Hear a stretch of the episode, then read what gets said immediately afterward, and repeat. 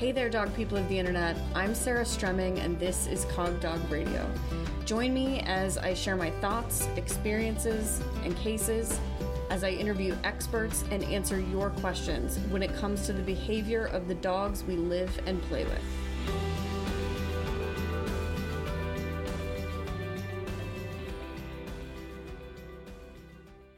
It's a new year, and I have a news flash. Black Lives Still Matter. I'm looking forward in 2021 to not only continuing to donate to causes that I believe in, but also to providing more of a platform for BIPOC voices in the dog world here on Cog Dog Radio. So stay tuned. Friends, I'm excited to let you know about Connection Summit Conversations. This is six candid conversations between Marissa Martino, myself, and occasionally a special guest, covering everything from the human half of dealing with dog directed reactivity to the importance of play. So, check out the link in the show notes. We're getting started soon, and you won't want to miss it. All right, today we're talking about punishment. We're going to talk about punishment procedures because I think it's important for positive reinforcement based trainers to understand punishment and know how to use it appropriately rather than just kind of spew vitriol at those who choose punishment maybe more readily than we do. So, to get started, as usual, we need some definitions. There are, you know, within the four op- the four quadrants of operant conditioning, two kinds of punishment. So we classify them as positive or negative punishment. And when I say positive or negative, I do not mean happy, not happy, yay, yucky. I, that's not what I mean. Think positive as a math term, so think addition sign and then think negative again as a math term, think minus sign. So positive punishment is simply simply that you added something to the environment that caused behavior to decrease. Cuz that's the definition of punishment is just any any effect is is the effect on behavior that behavior decreases. Punishment and reinforcement are defined by their functions. So they're not defined by events or experiences, they're defined on their effects on behavior. So if behavior is decreasing, punishment is at play. And if behavior is increasing, reinforcement is at play. So, negative punishment is that I took something away from the environment and behavior decreased. And positive punishment is I added something to the environment and behavior decreased. So, how do we utilize punishment within kind of a LIMA, so a least intrusive, minimally aversive framework? And do we need to?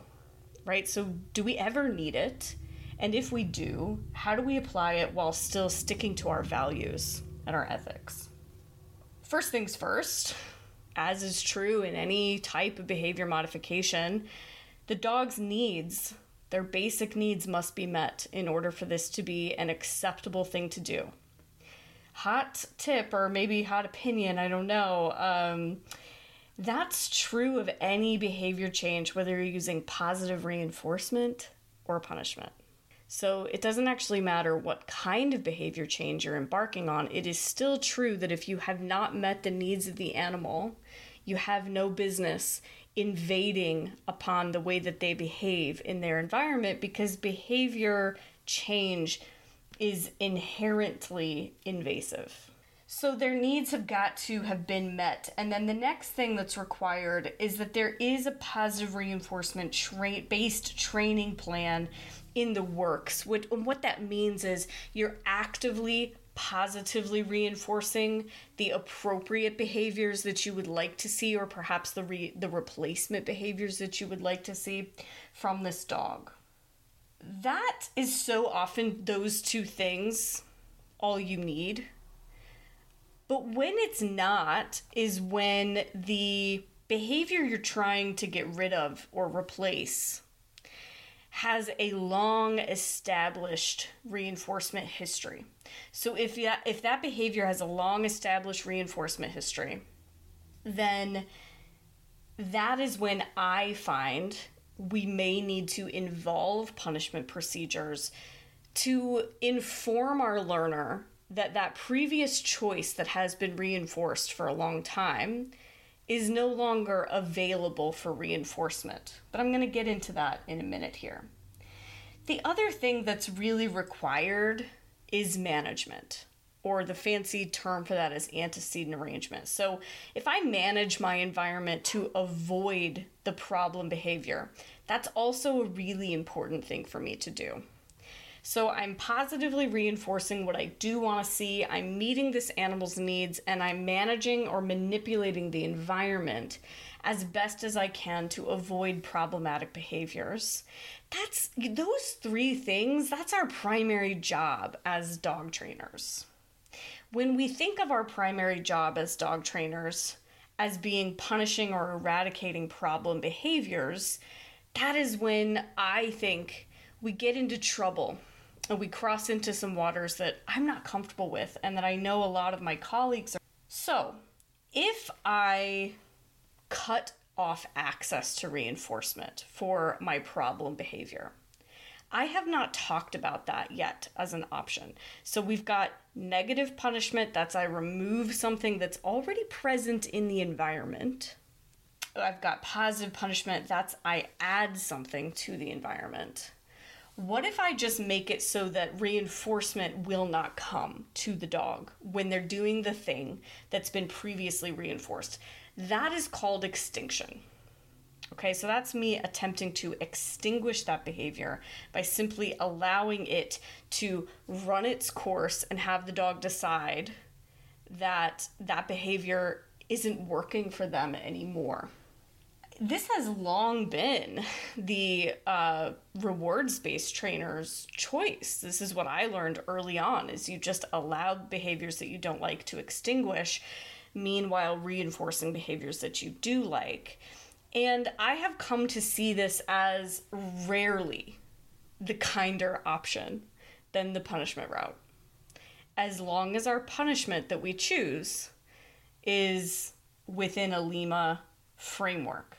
But I'm getting ahead of myself again because I'm going to explain what that looks like. And first, I want you to understand why I don't think extinction is the best choice most of the time think about a previously established behavior for yourself and then think about what it feels like when that behavior does not work.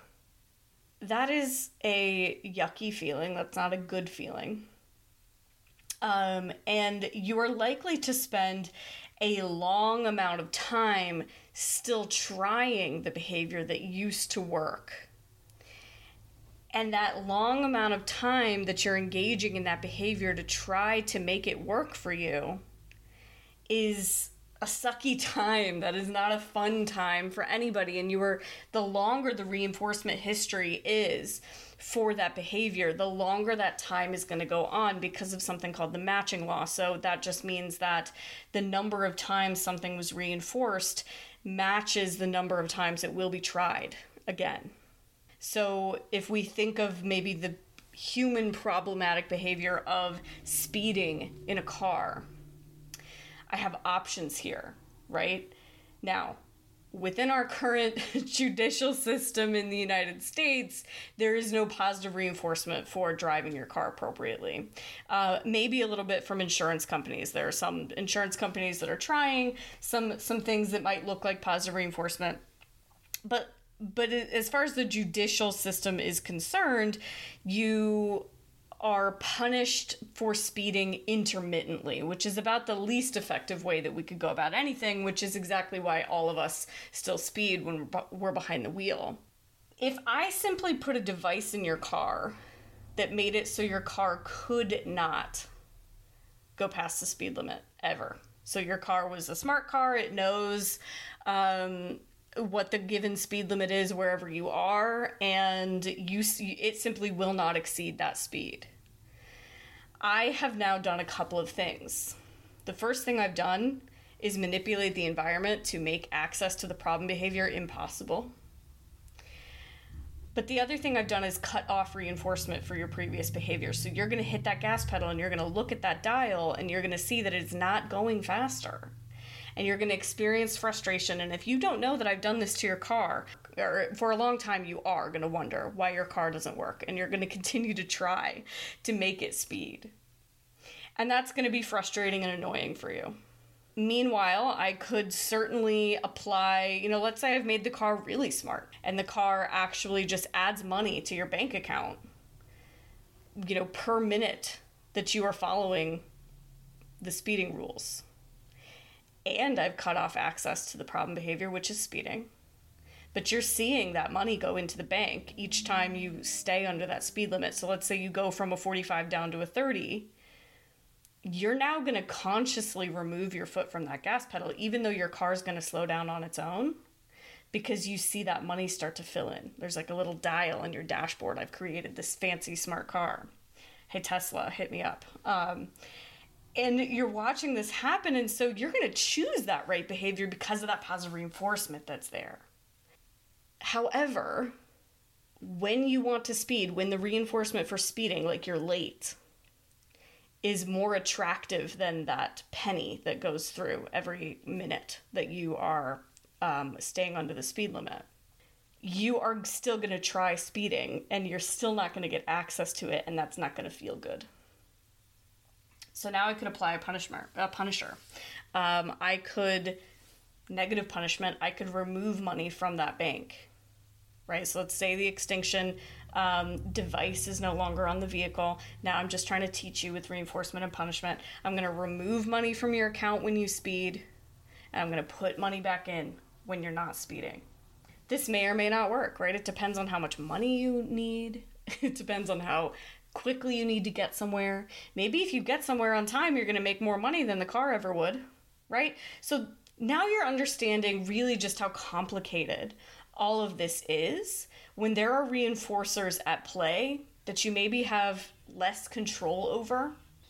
So, an extinction burst that is really common, or an extinction trial that's really common uh, for people to experience in real life, in the human experience, is that if you've ever waved your hands under a faucet in a restroom, and if you have listened to the podcast for any length of time, you've already heard me use this analogy, but it is really one of my favorites. If you wave your hands under an automatic faucet and no water comes out, that is an extinction trial because a previously reinforced behavior, which is waving your hands under the faucet, is no longer being reinforced. And the reinforcement in this scenario is water comes out that isn't that just the worst moment? You're so frustrated that you wave your hands faster and you may give up and go over to the other faucet. So you're experiencing an extinction trial in that moment. You are not experiencing negative punishment because the water isn't there. Nothing's being taken away from you. Uh, a negative punishment trial would be that you wave your hands under the faucet and the faucet disappears and then maybe a positive punishment trial would be hot oil comes out of the faucet instead of water. So something you did not expect that was aversive that makes you not do that anymore. Um, you also did not expect the faucet to disappear, and that was aversive, and so you do not do that anymore. But just having the previously reinforced uh, behavior not be reinforced is extinction and not punishment. Does that make sense? So it's so if I wave my hands under the faucet and no water comes out, I have been put into an extinction trial. If I wave my hands under the faucet and the faucet disappears, I'm experiencing negative punishment if my waving behavior stops, which I think I would wager that it would because there's no more faucet for you to wave your hands under. If I wave my hands under the faucet and hot oil comes out, that's a positive punishment trial if I stop again if I stop waving my hands because we're defining punishment by its function, not by the event. And I'm just going to guess that you wouldn't do that twice because ouch. However, if I really wanted to punish or let's say I really wanted to alter your hand washing behavior. Let's say I wanted you to use hand sanitizer on your way out of the restroom instead of washing your hands. I'm going to put the hand sanitizer thing available. It's going to be right there. And now I have these options. Let's say I am magical and I can do all of these things. I can make hot oil come out, I can make it disappear, or I can just make the water not come out. But I also have an option of making whatever I want come out of the faucet. Maybe I don't want to hurt you with the hot oil. So now I'm going to make milk come out of the faucet. And again, if you are a Cogdog Radio fan, you have probably heard me say uh, be the milk in this scenario. And the reason it's be the milk is when we, as rewards based trainers, choose a punishment route because we think it is kinder than extinction, it cannot be that hot oil. That's not kinder. Because why? Because that hurts. Now, might my learner choose the hot oil over the extinction? Yeah, depending on my learner. They might. But I'd prefer to be very clear and have this work in one in one trial, in one scenario, uh, if if possible. And I'd also like you to not be hurt or afraid. And if I simply make the water stop coming out, you're going to experience a lot of frustration and I'm going to see a lot of resurgence of the behavior of you trying to wash your hands because why? The matching law. So the number of times that that has actually worked for you, you will keep trying it. If I make the faucet disappear, uh, that could certainly work, but let's say there's a row of faucets, right? Aren't you just going to go to the next one? Um, and let's say this is an environment in which the faucets are going to reappear right? Let's say I can't make it disappear forever. So that's more real life for our dogs, right? We can't remove things all the time and just have those things be gone. That's environmental management. Environmental management would be there are no more sinks and faucets, there is only hand sanitizer. You only have one choice. That's environmental management.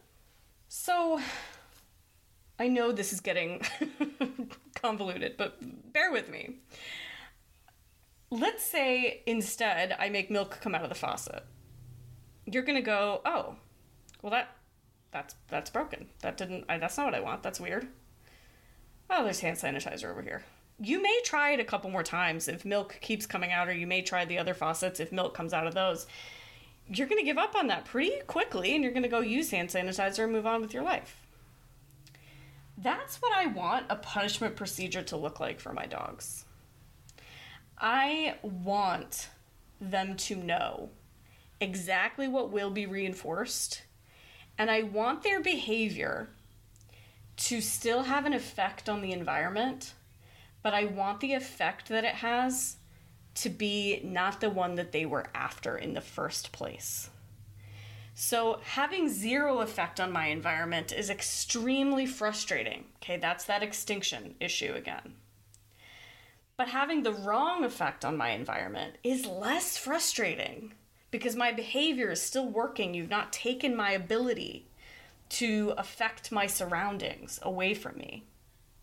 You've not taken my ability to affect my own circumstances away from me. Instead, you've simply changed what the previous behavior will buy me and so I change my behavior to get me an alternative or maybe to get me something different. Perhaps there's one sink you want me to use. You just make that the only one that produces water. Done. Easy. Now I'm using that sink religiously. There's there's so many things I could say here because the other thing well let me recap. If we're going to use a punishment procedure, I like it to be something that the dog reads as his behavior buying him. And I want it to be not the thing he was after in the first place. And I think in a lot of circumstances, this is kinder than extinction. Not all, but I think if we're using an extinction trial, we need to be very mindful of it. If you refer back to my conversation with Shade Whitesel about self regulation, she trains self regulation via extinction and she's doing it on purpose with mindfulness, with awareness of what it's going to get her. So refer back to that if you haven't heard that episode yet. If I'm simply trying to alter your behavior, and it is a previously established behavior. Like the behavior's been reinforced for so long that I know these extinction trials are going to be painful for both of us. I'm probably going to use a punishment choice. And again, let me repeat alongside a positive reinforcement rewards based uh, behavior change protocol. The dog's needs are being met and the environment is being managed as best as possible. And now I may also apply a punisher to demonstrate for the dog that their previously reinforced behavior pattern will no longer be reinforced. And rather than only that information, I show them exactly what that behavior will get them. So let's talk about some actual dog examples. And there's one additional little piece that I want you to kind of put a pin in as I talk about these protocols. And that is something, um, and that is using essentially a warning signal to the dog. So basically telling the dog uh, punishment is coming. And then just like a clicker tells the dog reinforcement is coming. Because the dog because reinforcement tends to be something the dog is seeking, I follow up a clicker religiously with that reinforcement. But punishment is kind of the opposite. They would like to avoid that thing. And so the warning tone can become an opportunity for the animal to opt out of the punishment by choosing a different behavior. And then guess what I get to do with that different behavior? Reinforce it. Okay, so that's also something that I think is wise to be using. Um, my textbook from Ken Ramirez says that this is called an S delta, so um, a delta stimulus. So, a few dog examples. One of my favorites is that uh, my dog Iggy, very persistent. If we're gonna label her, she is pushy, persistent, resilient, um, an incredible dog that is is difficult to argue with. we'll put it that way. Ever since she was young, she wants to bark at me and scream at me to get me to make her meals go faster, make her meal prep go faster so that she can get her food. And I've tried a variety of things. I did try a negative punishment route early on which is that I stopped making the food and left the counter. So early on, I just throw the food back down on the counter and walk out of the house. And that had some good effect early on, but it, it was not it was not long lasting enough. So um, it it was not long term effective. Finally, fast forward several years of me being screamed at. So again, this has been reinforced for a long time, and I I would often just put her in another room, you know, kind of make her meal secretly while she was doing something else. This is almost embarrassing, y'all. Um, but mostly she just runs my life is my queen and i would just say i'm going as fast as i can your majesty right so then finally i had this idea of what about the milk? I've been telling people be the milk. How do I be the milk in this situation? How do I apply a punisher? And let me and I've tried I tried um, a differential reinforcement procedure. I tried to have her do something else as well. Turns out she's very good at screaming at me from a downstay on a station across the room. So that was less effective as well.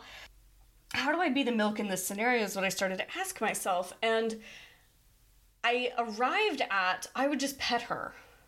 So I would stop making her food, turn to her, and stroke her very genuinely and tell her how beautiful she is. And um, she's not a bite risk, so it's important before you try this. You know, full warning: there are dogs that would bite you over this, so be careful. Um, and I would give her the warning signal: "Oh, oh, oh, you want pets and love?" And then I would just stroke her and pet her and kiss her face. Oh my god, she would be pissed. She would just back up and huff and and stomp her feet and be like, "This is not what I, ma'am. No, I am asking you for my dinner. This is not appropriate." And she's a sweet dog. She's, you know, I love on her all the time. One of my favorite things about her is like in the early morning, she'll like snuggle up all cute and press her forehead into me and I'll stroke her and like she's a sweet dog.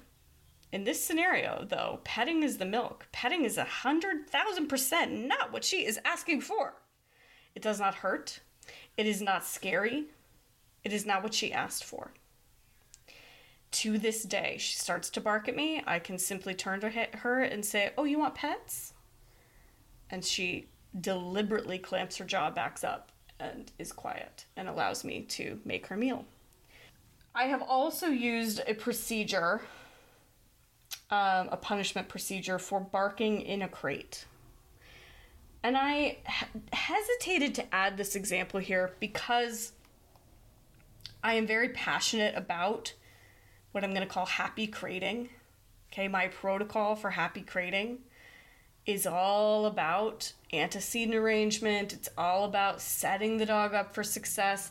I do not advocate allowing dogs to experience extinction trials while while distress barking because it's then it's not even in my opinion an extinction trial. It is simply allowing the dog to arrive at learned helplessness. They are begging for help and you allow them to arrive at learned helplessness and then you let them out. So that's probably a conversation for another day.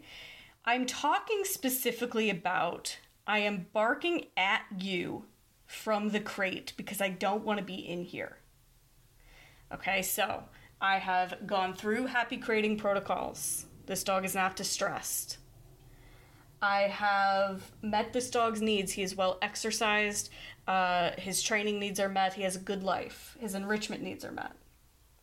I have managed to try to make sure this isn't happening all the time, to try to make sure this isn't this really unfair scenario of like the dog is crated ringside at agility class and I'm walking the course and I have not taught this dog how to wait ringside while I walk a course, which, by the way, I would do with a station and not a crate because it will keep you honest about what they're capable of doing.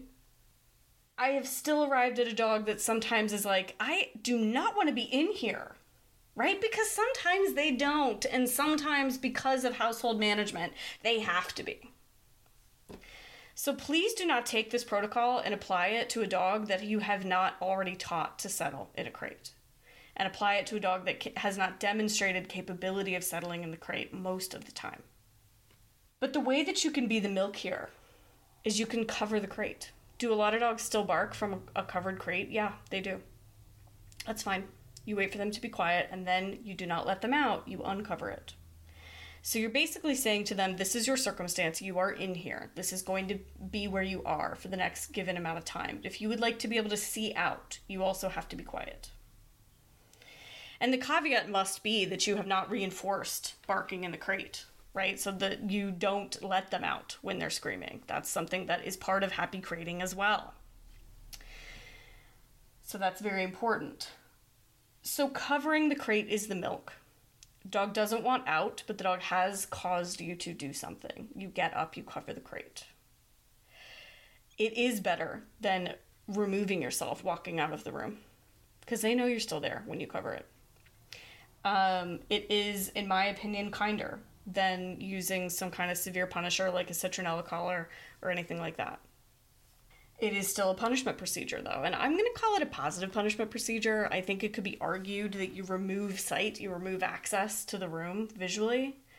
Um, but I'm going to say that you also apply the cover so you decide. That's kind of the trouble with the quadrants is they're always kind of bunch of them happening all the time. So you need to use that delta signal. So you need to say I'm covering you. You know, or I would just say quiet. Dog doesn't quiet, I get up, cover the crate.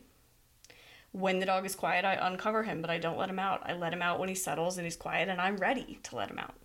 This has been effective for a few different clients of mine. Um, and I have used it a little bit in my puppy, Rhea, as well. She's rarely crated um, in her life right now, but I have used it a little bit for her. Most of the situations where she struggles with crating are situations that I have not done the groundwork yet, and so it is not fair for me to do this. So, those are just a couple of examples of where I may apply a punisher and how I would use them. Understand, again, Punishment is defined by its function, it is not defined by the event.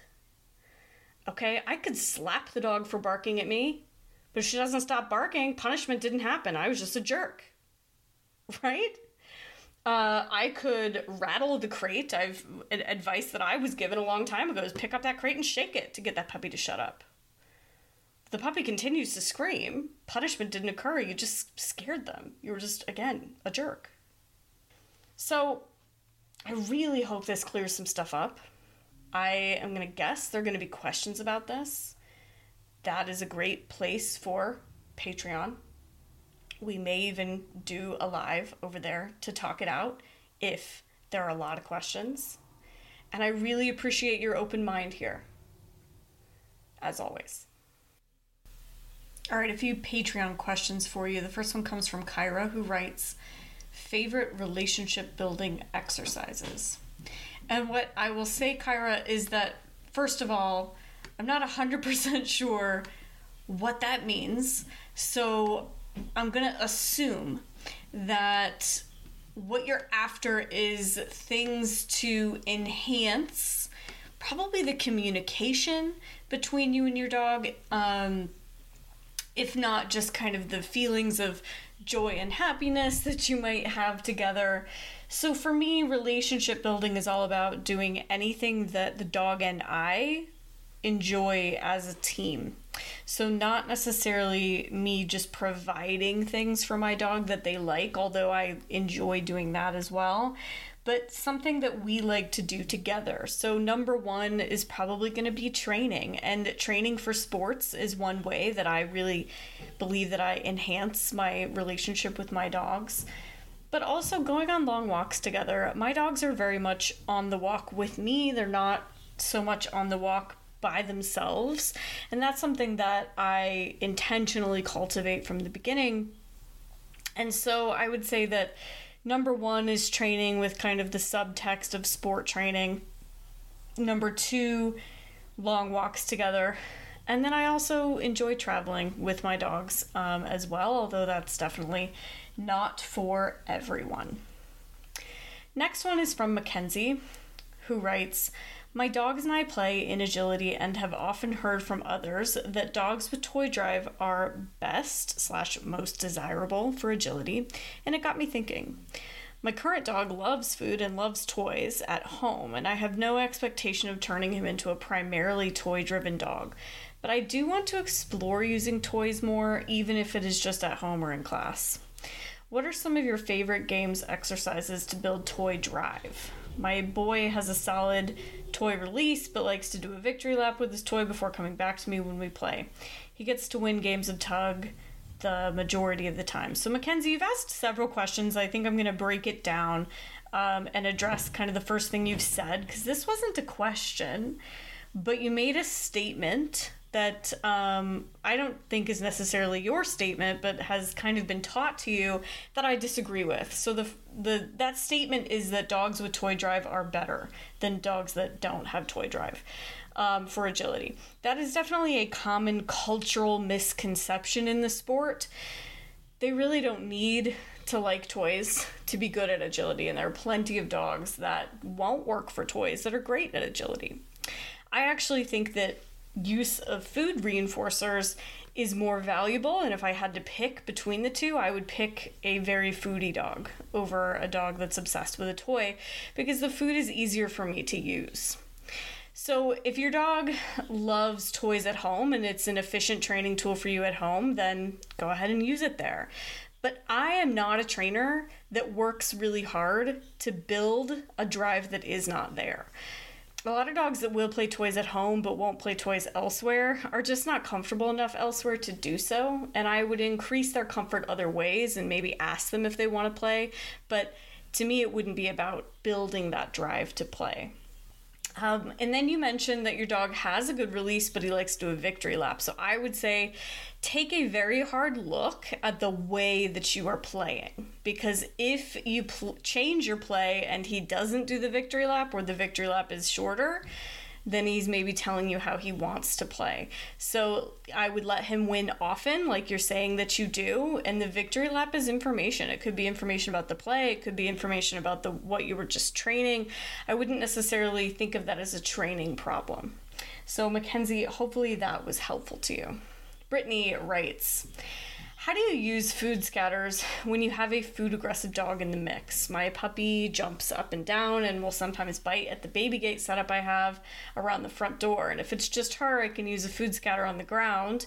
Uh, which is on a tile floor, and walk through the gate without her getting worked up. If all my dogs are standing there, I don't feel like I can because one is food aggressive and will snap at the other dogs. Is it even possible to use scatters in this situation? So, Brittany, the biggest issue with your situation is that it's tile floor. Um, I also do not throw a bunch of food on hard floor if all of my dogs are there because it, they could fight. And the same group of dogs, I will throw food in the grass. Why? Because scenting is incompatible with aggression. So if they're scenting for the food through the grass, they're less likely to have an aggressive outburst than if it is on hard floor. So I would say that you're in a training situation. You have to simply train through that behavior rather than manage it with food scatters because food scatters are not a viable management option for you in that particular situation. And the last one for today comes from Jenny, who writes I love hiking with my lab Carrie, and we go on at least three hikes or decompression walks every week. Good, good for you, Jenny. Uh, while we're hiking, we use pullover and it works so well. I also play some training games, tossing food for him to catch, running and hiding behind trees for him to find me, playing a game to practice attention where I toss food away and then use a no- noise to get his attention back to me and then reward the behavior, etc. These games t- can take up a decent part of our two to three hour hikes, and while Carrie seems to enjoy them, I'm worried that they are taking away from the decompression aspect and trading it in for training games or training time. Getting some training done on decompression walks is definitely efficient, but I really want to make sure he gets the best experience possible. What's your advice? So, Jenny, I tend not to do a ton of training on my walks, although I do some. So I do kind of as much training as needs to be done to make sure that my dogs still care about me and think I'm relevant on the walk and will also comply with the things that I need them to do when they're on the walk. So, I would say that if it's working, if your decompression walks are having the right kind of effect on Carrie behaviorally and all the training is working out for you, then it's working. So it's essentially a if it's not broken, don't fix it sort of situation. Thanks, everybody. Are you on Patreon yet? It's where you can get all the extras for this podcast. The original tier over there still exists, where the dog people of the internet provide the questions for the episodes and guide the content of the podcast. But there's a new tier. You can become a Cog and get access to my training sessions with my own dogs. So that includes agility, obedience, behavior, and stuff with my brand new puppy Rhea, live guest chats, and more. So go to patreon.com slash cogdogradio. The link is in the show notes. You don't want to miss out.